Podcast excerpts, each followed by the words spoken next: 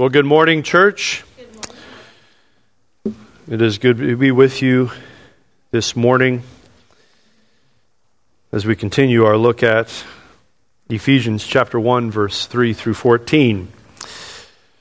I want to extend my welcome to you as well. Jeremy already said welcome to anyone who's visiting with us, but I want to extend my personal welcome to you. So glad that you're with us this morning. Would love to meet you and know you after the service please stop by and introduce yourself if you're visiting with us.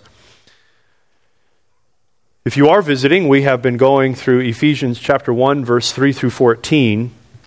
The apostle Paul has written to the Christians at Ephesus concerning our glorious union with Christ.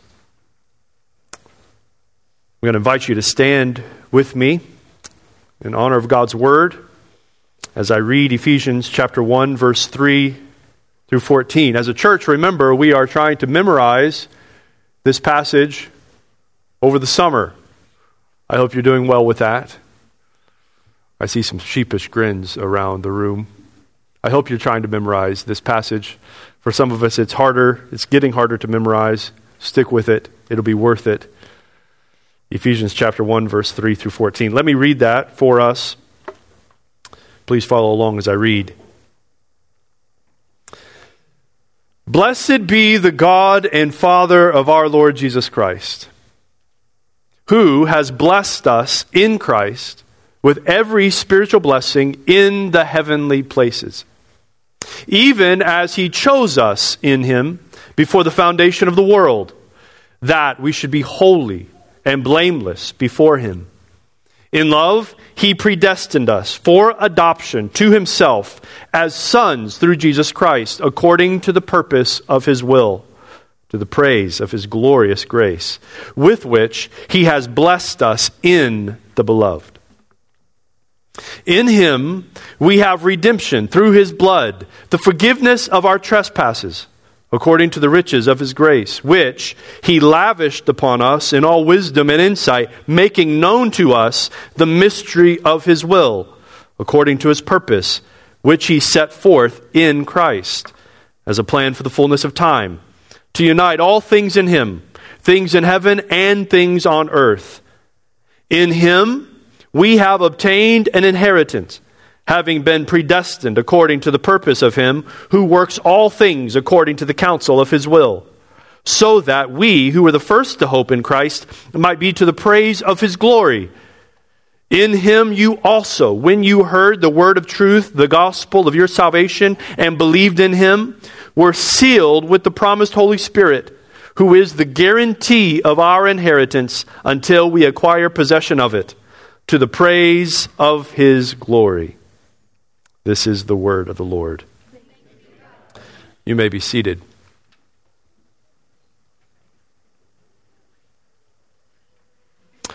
All of us enjoy a good story. And there are few stories better than a good adoption story.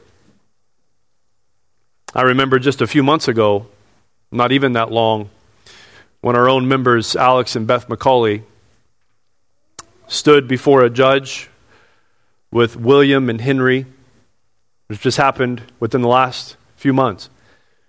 And a judge declared William and Henry to be the sons of Alex and Beth McCauley. Some of you were there that day. What a wonderful story. What a beautiful story. Few stories are better than a good adoption story. This morning, I would like to take our attention to verse 5 and 6 of this wonderful passage. Let me read verse 5 and 6 for us again, starting actually at the end of verse 4. In love, he predestined us, that is the Father. In love, He predestined us for adoption to Himself as sons through Jesus Christ, according to the purpose of His will, to the praise of His glorious grace, with which He has blessed us in the Beloved. This morning, I would like us to take our attention to an adoption story that is not someone else's, but ours. Our adoption story. For if you are here this morning and you have believed upon the name of Jesus as your only hope of salvation, if you have received him, John 1 12 tells us, the Gospel of John, chapter 1, verse 12 says, To as many as received him, that is, received Jesus, to them who believed on his name, the Father has given the right to be called the children of God. You and I, this morning, if we have placed our faith and trust in Jesus Christ, we are called children of God. We have been given the right to be called children of God. This morning, I'd like us to put our attention upon our own adoption story. First, I would like for you to see and consider that our adoption, the Father's adoption of his children was motivated by love. Motivated by love. Look at it there. In love, he predestined us for adoption to himself. Now, that little prepositional phrase, in love, it actually, I've already told you this, this, this entire section is just one sentence. In your translation, there's a period there before in love. That period doesn't exist. I know if you're in the NIV, it's not there. Many of your translations have a period right there before in love. There's a, a decision to be made with this prepositional phrase. Does it modify or is it connected to this idea of being blameless and holy? In other words, it, it could read that we should be holy. He has chosen us in him before the foundation of the world, that we should be holy and blameless before him in love. It is possible that the phrase in love is connected to holy and blameless before him, speaking of the way we stand before him holy and blameless in love. This would be accurate. This would be a fitting way to interpret it. However, most of your translations they do have a period there before in love, connecting it to this truth that He predestined us.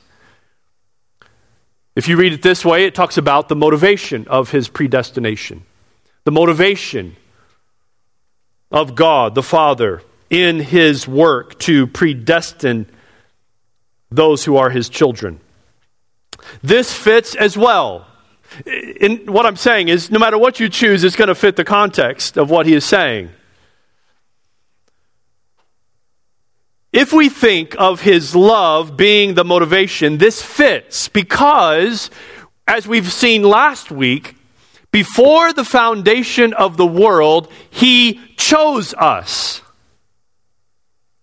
And that choosing, that election, we spent a lot of time with this last week.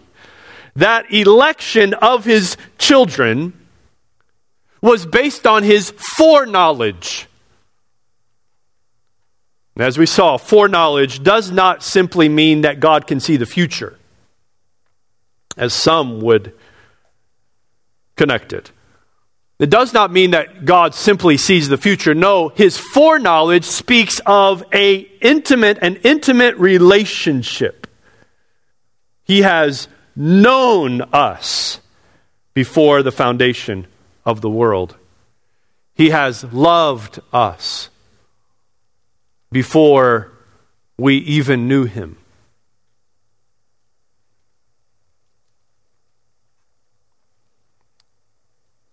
Truly, he has foreknown us in love.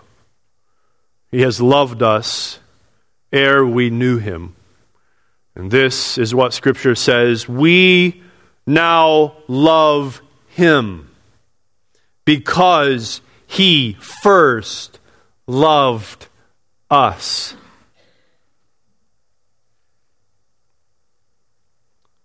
Truly, our love for him is evidence of his love for us. We could not love him.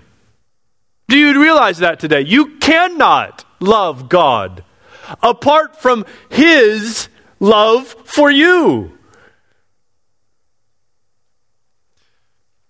We love him because he first loved us. Now, what are the implications of this love that he had for us before the foundation of the world? In fact, his motivation for predestinating us for adoption to himself as sons.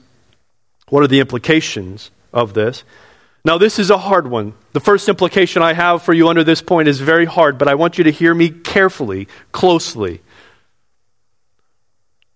The fact that his choosing of us is motivated by a love for us teaches us that, again, listen carefully.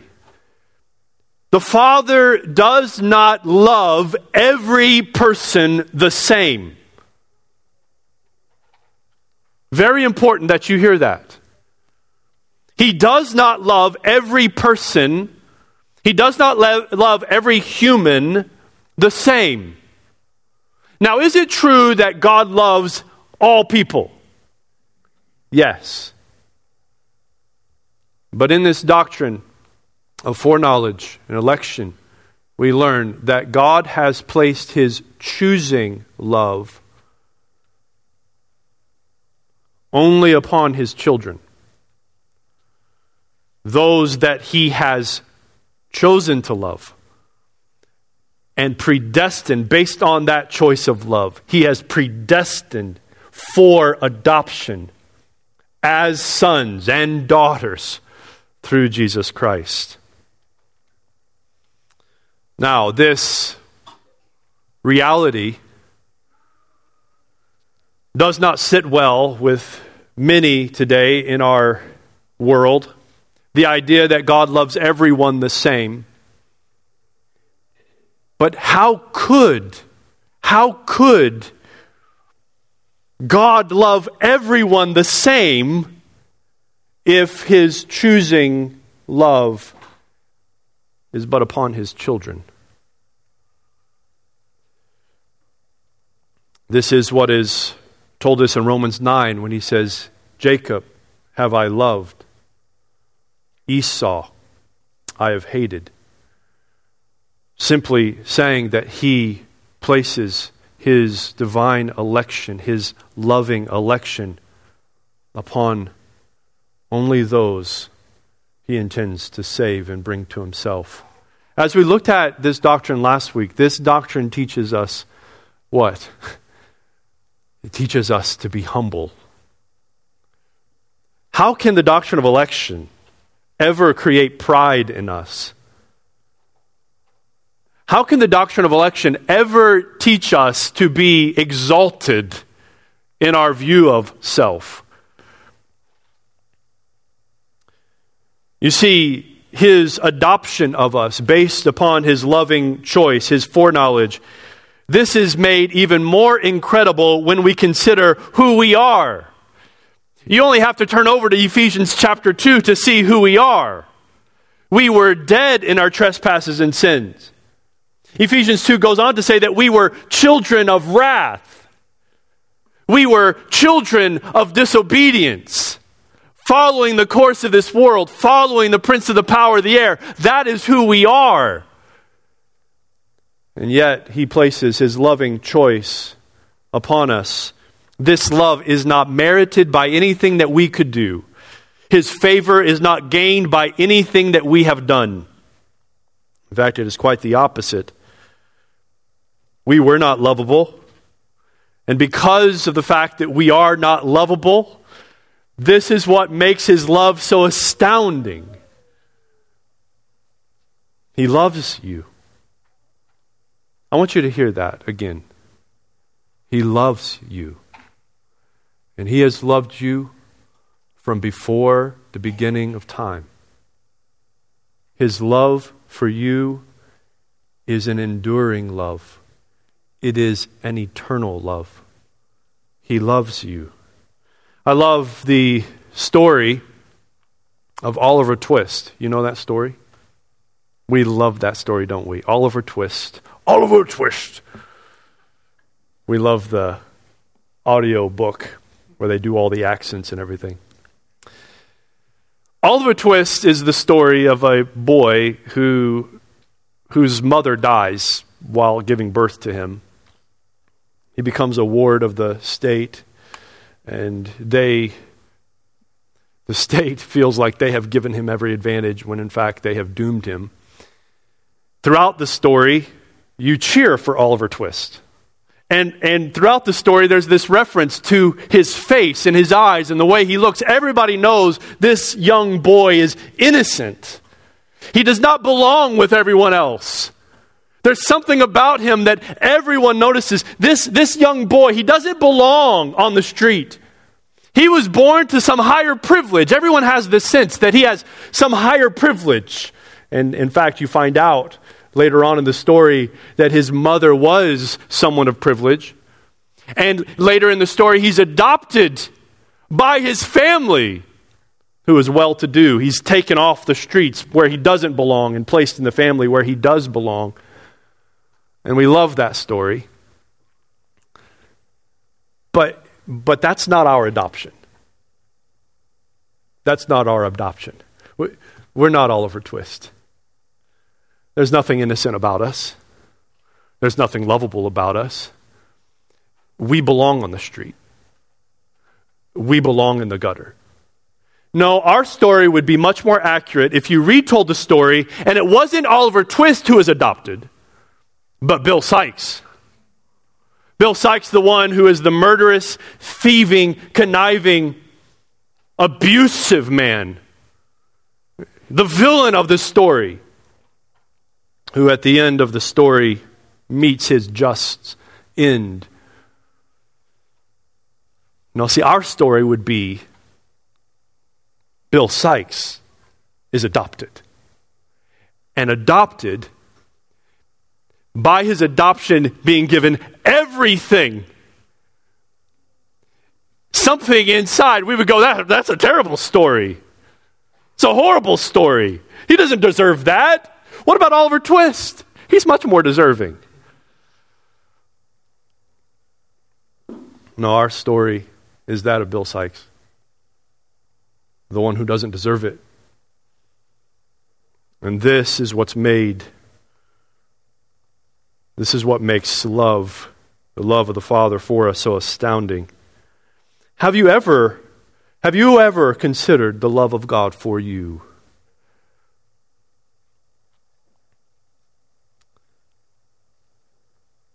1 John 3 1. See what great love the Father has lavished on us, that we should be called children of God. I want to read for you a quote from Thomas Watson speaking of this love, the wonder of God's love and adoption. Thomas Watson says this the wonder of God's love in adopting us will appear the more if we consider this that God should adopt us when he had a son of his own. Men adopt because they want children and desire to have some to bear their name but that God should adopt us when he had a son of his own, the Lord Jesus. Here is the wonder of love. Christ is called God's dear son, Colossians 1:13. A son more worthy than the angels, Hebrews 1:4, being made so much better than the angels. Now, when God had a son of his own, and such a son, here is the wonder of God's love in adopting us. We needed a father, but he did not need a son. He has adopted us. Not because he needs a son, but to demonstrate his great love. to the praise of his glorious grace.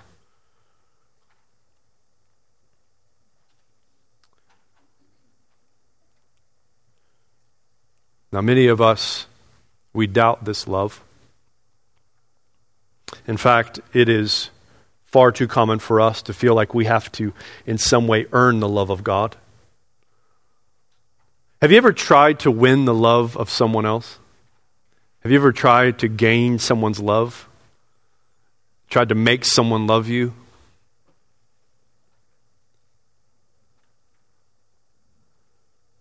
The fear that that creates, the anxiety that that creates, the longing. I want you to know this morning there's nothing that you can or have to do to gain the love of God. You have it. And He has proven it to you. And the fact that He has given the Son of His love for you. There's nothing you can do to earn His love or that you have to do. You are accepted. You are adopted. Many who are adopted, many who are adopted use that status and that reality to feel rejected. You've seen that. Many children who are adopted, they grow up and some way they feel that they have been rejected because their biological parents did not want them. They feel rejected. When in fact, adoption should signal to us acceptance and great love. We have been brought into a family by the Father's loving choice. You have a Father who loves you and he has brought you to himself, the highest of prices. This adoption, our adoption story, begins with the love of the Father for us. Unless you think we are done with this theme, we will return to this momentarily the love of the Father for us. But I'd like us to also see that our adoption, the Father's adoption, has bestowed upon us a new status. Look at it there in the text again. In love, he predestined us for adoption to himself as sons through Jesus Christ. He has bestowed upon us a new status. As I said from John 1:12, he has given us the right to be called children of God. I, I love another adoption story. We recently uh, introduced our children to it. The story of Ben Hur. You remember the story of Ben Hur? I love that story. Prince Judah Ben Hur, son of Hur. He is a wealthy merchant living in Jerusalem. And he has a friend he grew up with, Messala, who has grown up as a Roman. And this Roman best friend grows up, goes off to Rome, learns how to be a soldier, comes back, and betrays his friend, Judah ben Hur. Judah ben Hur is arrested, made an example of, and sent off to slavery in the galleys. Now, if you've watched that movie, Judah ben Hur has the face of Charlton Heston. If you've watched that movie, I, I, would recommend fast forward to the galley scene, fast forward to the chariot race, fast forward to the end, and you'll be done. You can watch the three hour movie in about an hour and a half. It'd be, be just fine. But that story is amazing. You know my favorite part, aside from the galley scene and, and the chariot race, my favorite scene is when Judah ben Hur comes back. Messala has thought he's gotten rid of Judah ben Hur forever, but he's gone away and he rescued a Roman uh, general, something like that. And this Roman general, because he's been rescued by Judah, he adopts him as his own son. And he gives him his name, Arrius. And so now Judah ben Hur is known as the son of Arrius. I love the scene when Messala hears that the son of Arrius has come to pay him respects and he's been given a gift. And he thinks, wow, such, a, such an honored son would come and visit me. And he walks in, Judah ben Hur walks in, and Messala realizes it, that it is Judah ben Hur, his old friend, that he's betrayed. And his face goes white, and he realizes he's in trouble. Why? Because Ben Hur has come back with a new status. That's what adoption secures for us a new status. We are called the sons of God. Now, justification, the doctrine of justification, is that legal declaration in which God, the righteous judge, declares us to be righteous. The doctrine of justification is the bedrock upon which the entire Christian faith is built. Regeneration is that doctrine, that teaching of Scripture, that says we have been born again. We have been taken from death and made alive. We have been regenerated, born again. Regeneration speaks of that inner transformation of life accomplished by God's Spirit, taking us from death to life. So, justification is that legal declaration of righteousness. Regeneration is that inner transform, transformational reality that we have been given life from death. Now, if, if these two realities were the extent, there would be much to thank God for. It, it would, it would be enough to declare God's goodness. No question of his goodness to us in justification and regeneration. But adoption, related to justification and regeneration for sure, but adoption this is distinct both from justification and regeneration. In adoption, he has taken those who have been declared righteous, those born again by the Spirit of God, and he has brought us, welcomed us into his family. See, if we were only declared righteous, that would be enough. If we were only made alive spiritually, that would be enough. But he takes these realities and he puts them together and he calls us into his family. We are now adopted with full rights and privileges of a son. This is the reality J.I. Packer talks about when he says adoption is the highest privilege that the gospel offers. We are adopted. We are his family, sons and daughters God. Very quickly, and not exhaustively, I, I guarantee you, very quickly, I would like to run through several of these privileges that we have. I'm going to read from Galatians 4. I'm not going to turn to all these passages, but I will, I will turn to a couple of them. Galatians chapter 4, Listen to verse 6 and 7. I'll start in verse 4. But when the fullness of time had come, God sent forth his Son, born of a woman, born under the law, to redeem those who were under the law, so that we might receive adoption as sons. And because you are sons, God has sent the Spirit of His Son into our hearts, crying, Abba, Father. So you are no longer a slave, but a son. And if a son, then an heir through God. He has given us His Spirit. He has freed us from sin and the slavery to sin. And He, by His Spirit, has given us fellowship with himself, with the Father. The Spirit cries, Abba, Father. Abba is that term of endearment. It would be akin to the idea of calling him daddy. We have an intimate, intimate relationship with the Father, and we call him Abba because he is our Father. We are no longer slaves, but sons. And because He is our Father, He has given us another privilege that is to trust in Him and His disposition towards us as Father. He has the disposition of a perfect Father towards us. He wants nothing but good for us. And He has spared no expense. Listen to Luke 12. I love this verse in Luke 12. This is the passage where we are told to be anxious for nothing.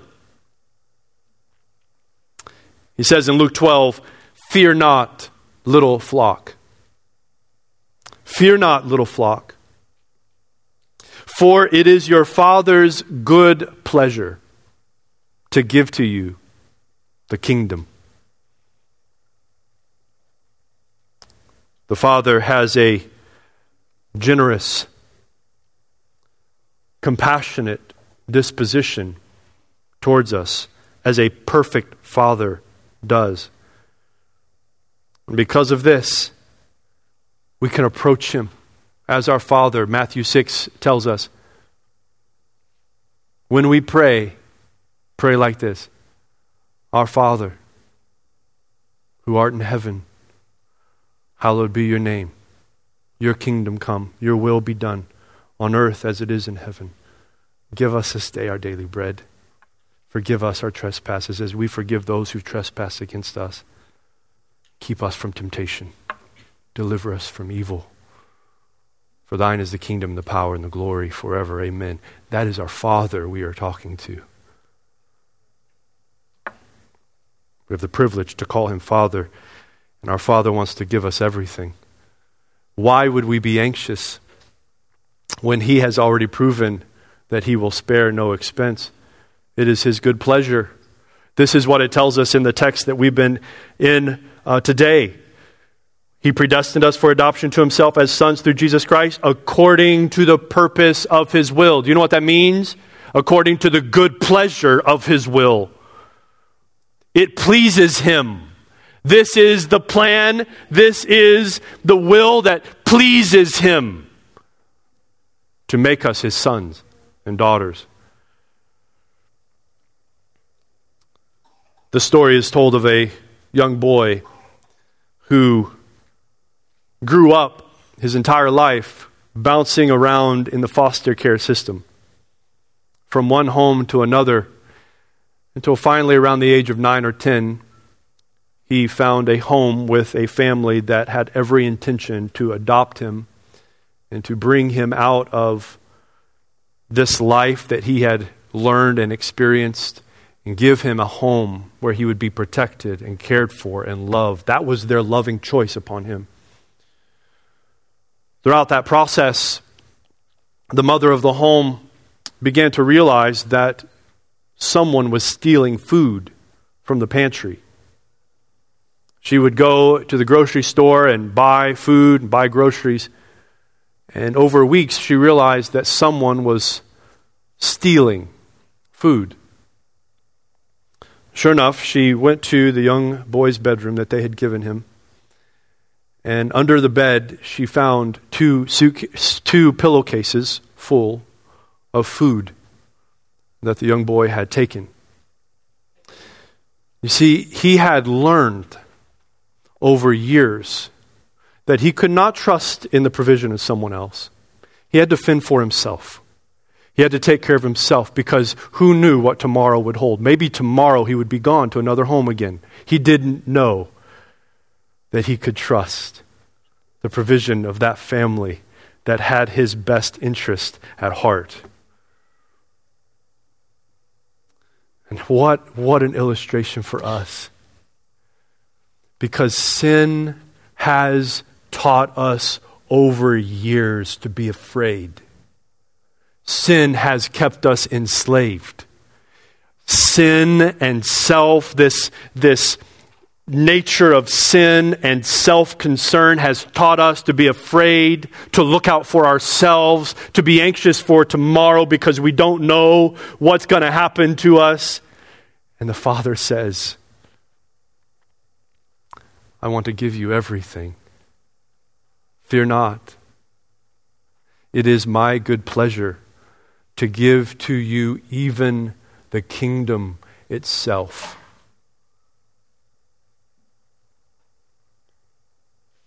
It's hard to learn, isn't it? It's hard to trust the disposition of our Father towards us.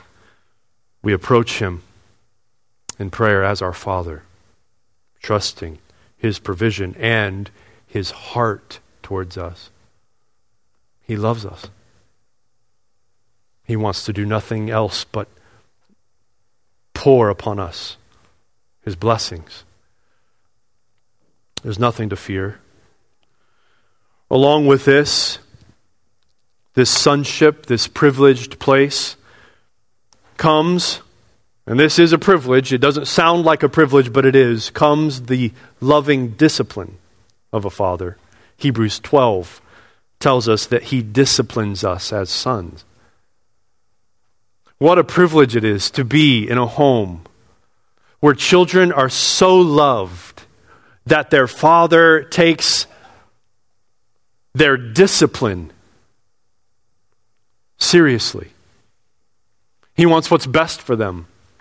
How often I have had to choose, and my wife, we've had to choose the hard, the hard choice of discipline for our children. Why? Because we want what's good for them. Because we want what's best for them. What they're choosing is not good. What they're choosing is going to destroy them. And a loving father disciplines his children.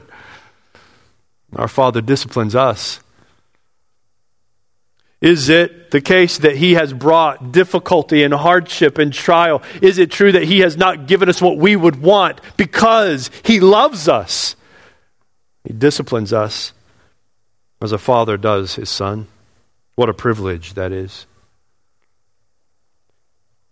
We also have as a privilege unity with brothers and sisters. See, He has not just adopted me he has adopted us. We are brothers and sisters in Christ. We have unity with the brethren. Ephesians 2 and 3 tells us of this household that he is building, of saints. We have brothers and sisters in Christ. As a result of his adoption, we have a great inheritance. Ephesians 1 tells us that. In him we have obtained an inheritance, having been predestined according to the purpose of him who works all things according to the counsel of his will. He has given us a great inheritance. And with that inheritance, as a father bestows upon his son an inheritance, with that inheritance comes his name. We have the privilege of bearing his name. 1 Peter 1 14 through 17 says that we are to be holy as He is holy. Why? Because He is our Father. We are to bear His name in holiness. And I want, I want you to hear this. We'll talk about this more again in just a second. Because of our privileged status as sons of God and daughters of God, because we have been adopted, we have also we also have the privilege of calling Jesus our brother. This is what Hebrews 2 says.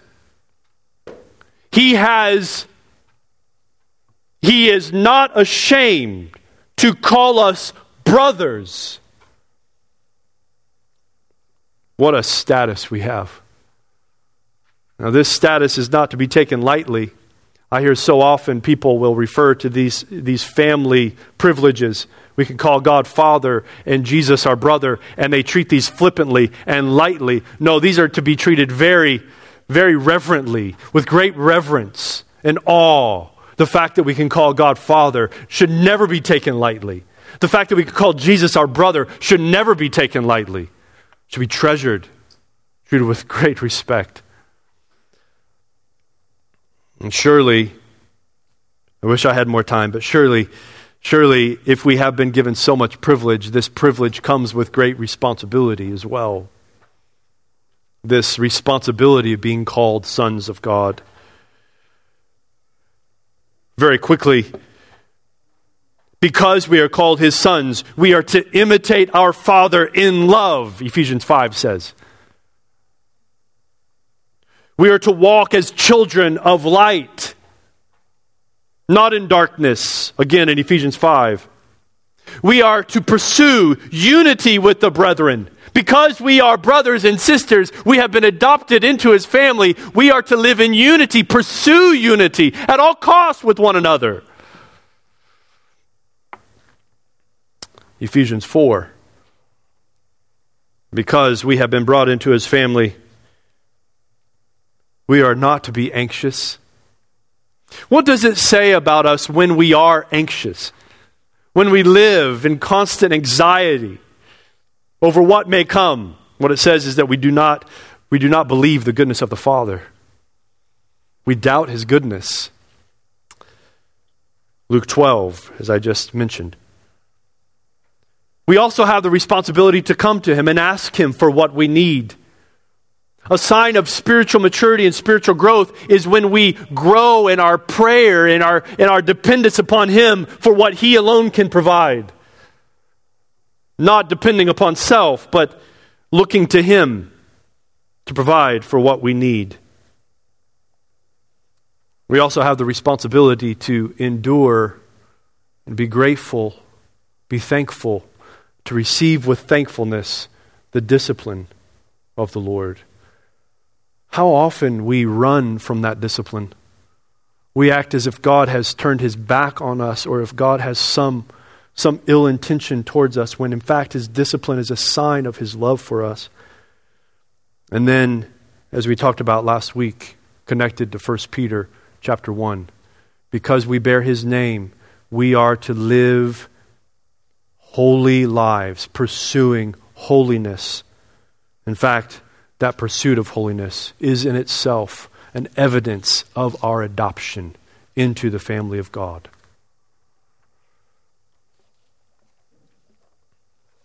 His adoption of us is motivated by great love. His adoption of us has bestowed upon us great privilege.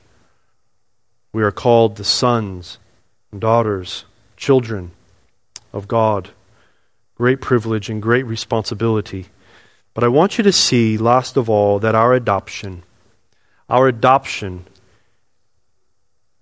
is centered on his beloved Son. Now, I mentioned this just a moment ago when we were talking about his love for us. His adoption of us is not meant merely to benefit us. It does greatly benefit us.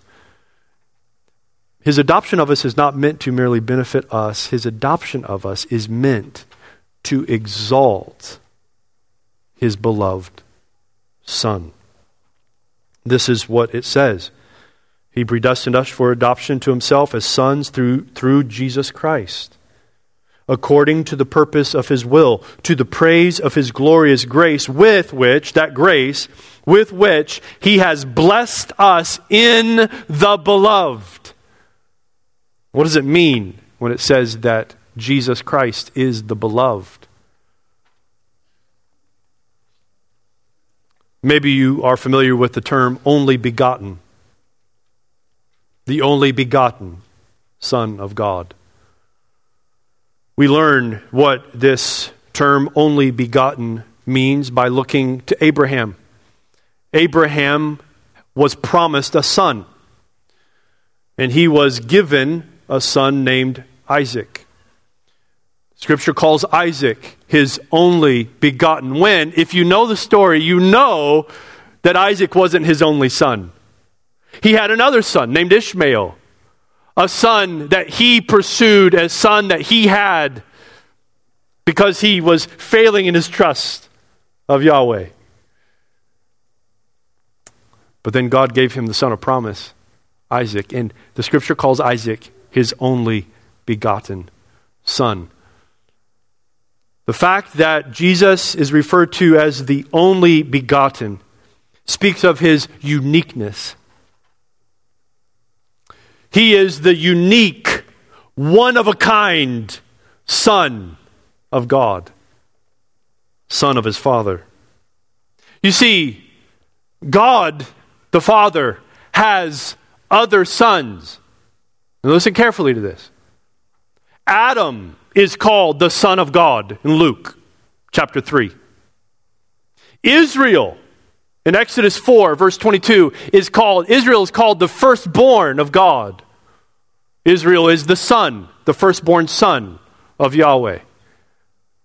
But these sons serve actually to set a trajectory for us. They're, they're, they're meant to teach us, to give us a pattern which will ultimately point to the one and only Son, the only begotten of the Father, full of grace and truth. Adam was not meant to be the end, nor Israel meant to be the end but they are meant to point to a Son who is far greater, a Son who is exalted, a Son who is only begotten. The Father's love for his Son in this text is highlighted. That's why Paul, the apostle, begins Blessed be the God and Father of our Lord Jesus Christ. That is the relationship that is emphasized. He is the Father of his Son, Jesus and we are in him. Who is he? He is the beloved Son, the only begotten Son, the one and only Son. John 3:16 the verse that all of you know well. You, you probably have it in your translation, for God so loved the world. I want to change the translation a little bit to be a little bit more accurate. Here's what that verse says for God loved the world in this way that he gave his only begotten Son, that whosoever believeth in him should not perish, but have everlasting life. This verse is meant to signal and communicate to us God's great love for us. And yet, in signaling that great love for us, it actually serves to highlight God's unique love for his Son, Jesus. The Father intends to exalt his Son, Jesus. You see, your adoption and my adoption it does benefit us, but that, that, is not, that is not the primary purpose. In benefiting us through Jesus Christ, the Father intends to exalt his love for his Son, the beloved. I want you to turn in your Bibles. This is such an important passage. Romans chapter 8. So many passages we could turn to, but Romans 8, I want you to see this. We read it in our liturgy. Romans chapter 8. Verse 28. And we know that for those who love God, okay, stop right there for a moment. We know that to those who love God, for those who love God, who are those that love God? Who are those that love God? It's not talking about everybody. It says to those for those who love God. Those who love God are those who have been first loved by God. We just see, saw that, right? We've seen that today. We love God because he first loved us. Okay, so this promise is for those who he's placed his love upon. We know that for those who love God, all things work together for good. There you see again the Father's intent to do nothing but good for his children. We know that for those who love God, all things work together for good. For those who are called, elected, chosen according to his purpose.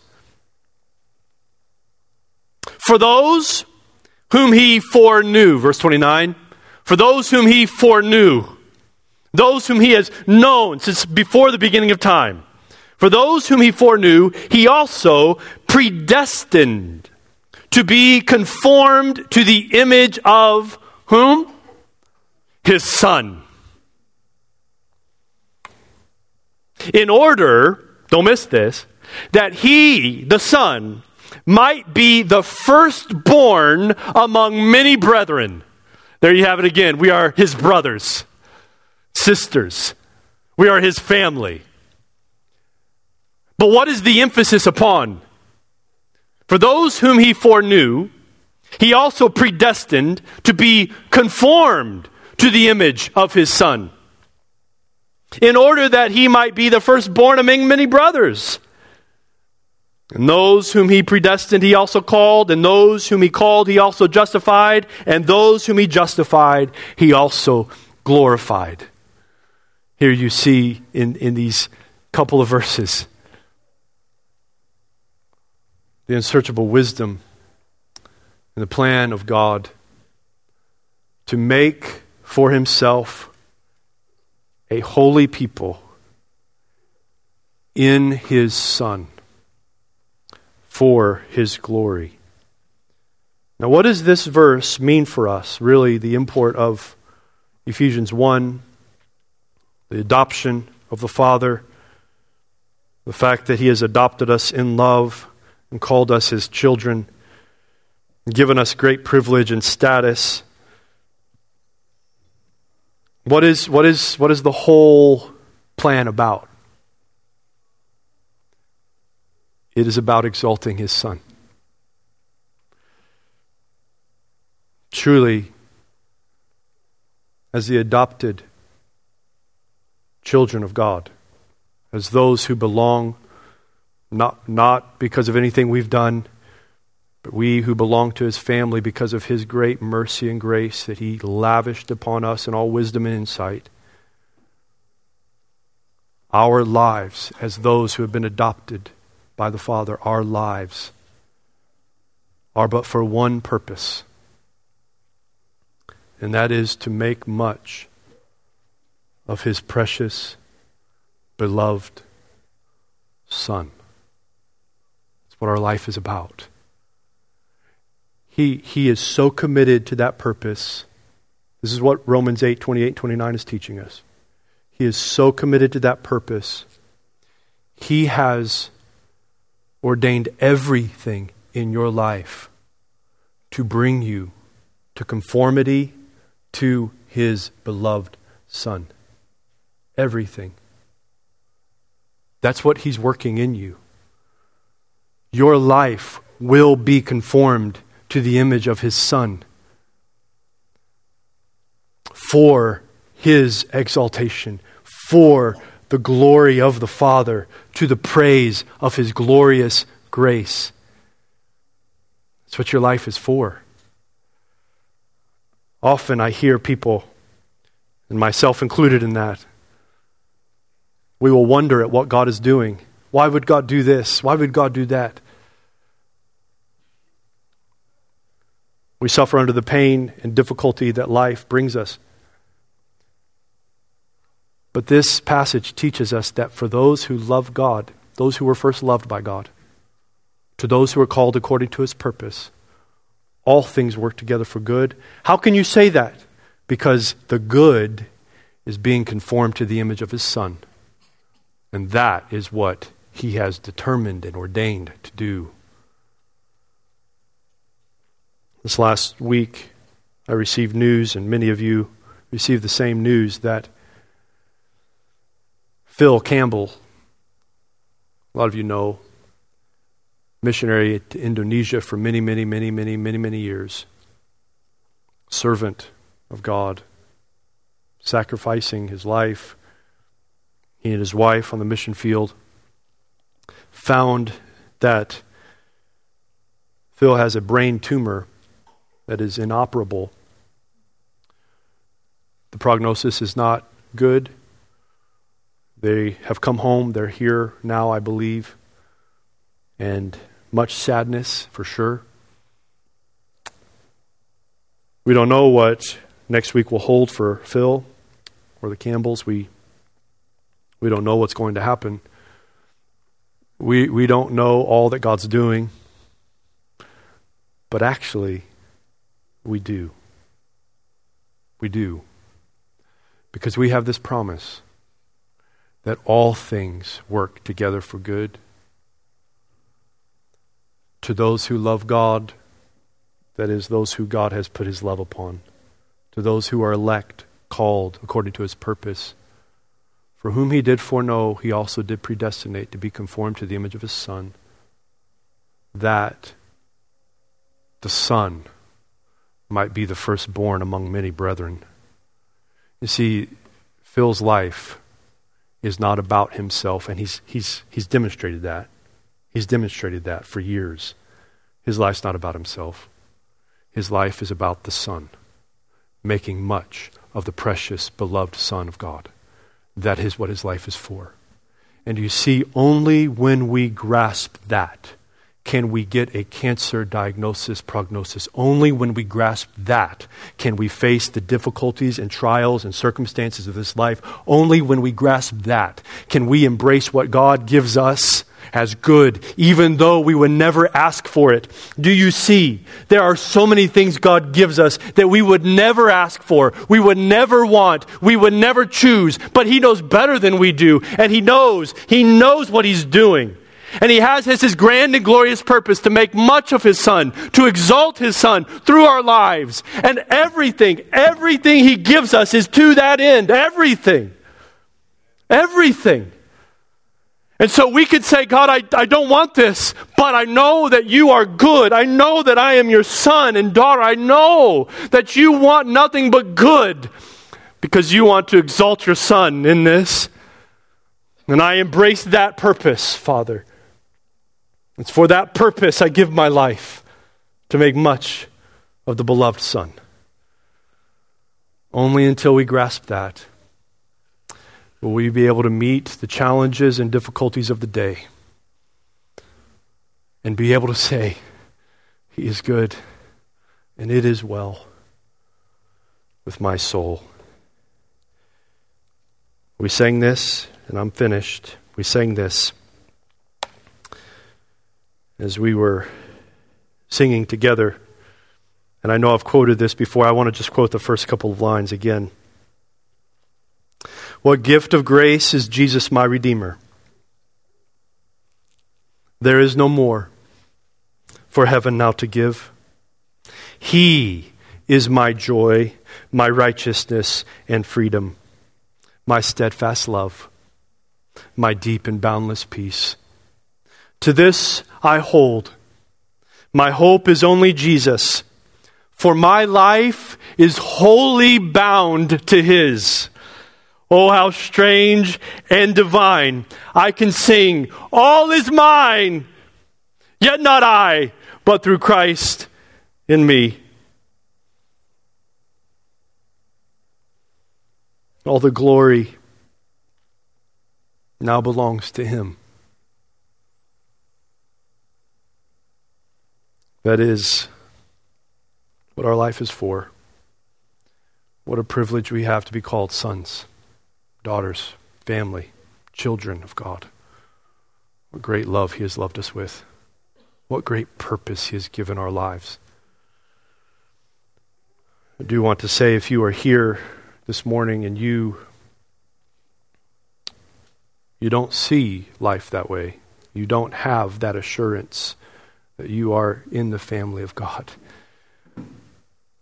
He has given his own Son. For God loved the world in this way that he gave his only begotten Son, that whosoever believes in him should not perish but have everlasting life. I would encourage you, I would implore you to come to the Son who died for sin, who raised again, defeated sin and death and who offers you now a place in the family of God through his work on the cross and in his resurrection. Father, we thank you for your word. We thank you for its truth. We thank you that we can say we are called your sons and daughters. I pray that you would teach us to trust you and your heart towards us. Pray that you would teach us to trust in your good and glorious purpose, to exalt your beloved Son, and that we would even today give our lives to that purpose, that we would cease from trying to make much of ourselves, seek glory for ourselves, seek ministry for ourselves seek, seek a way that we can make much of us, that you would convict us of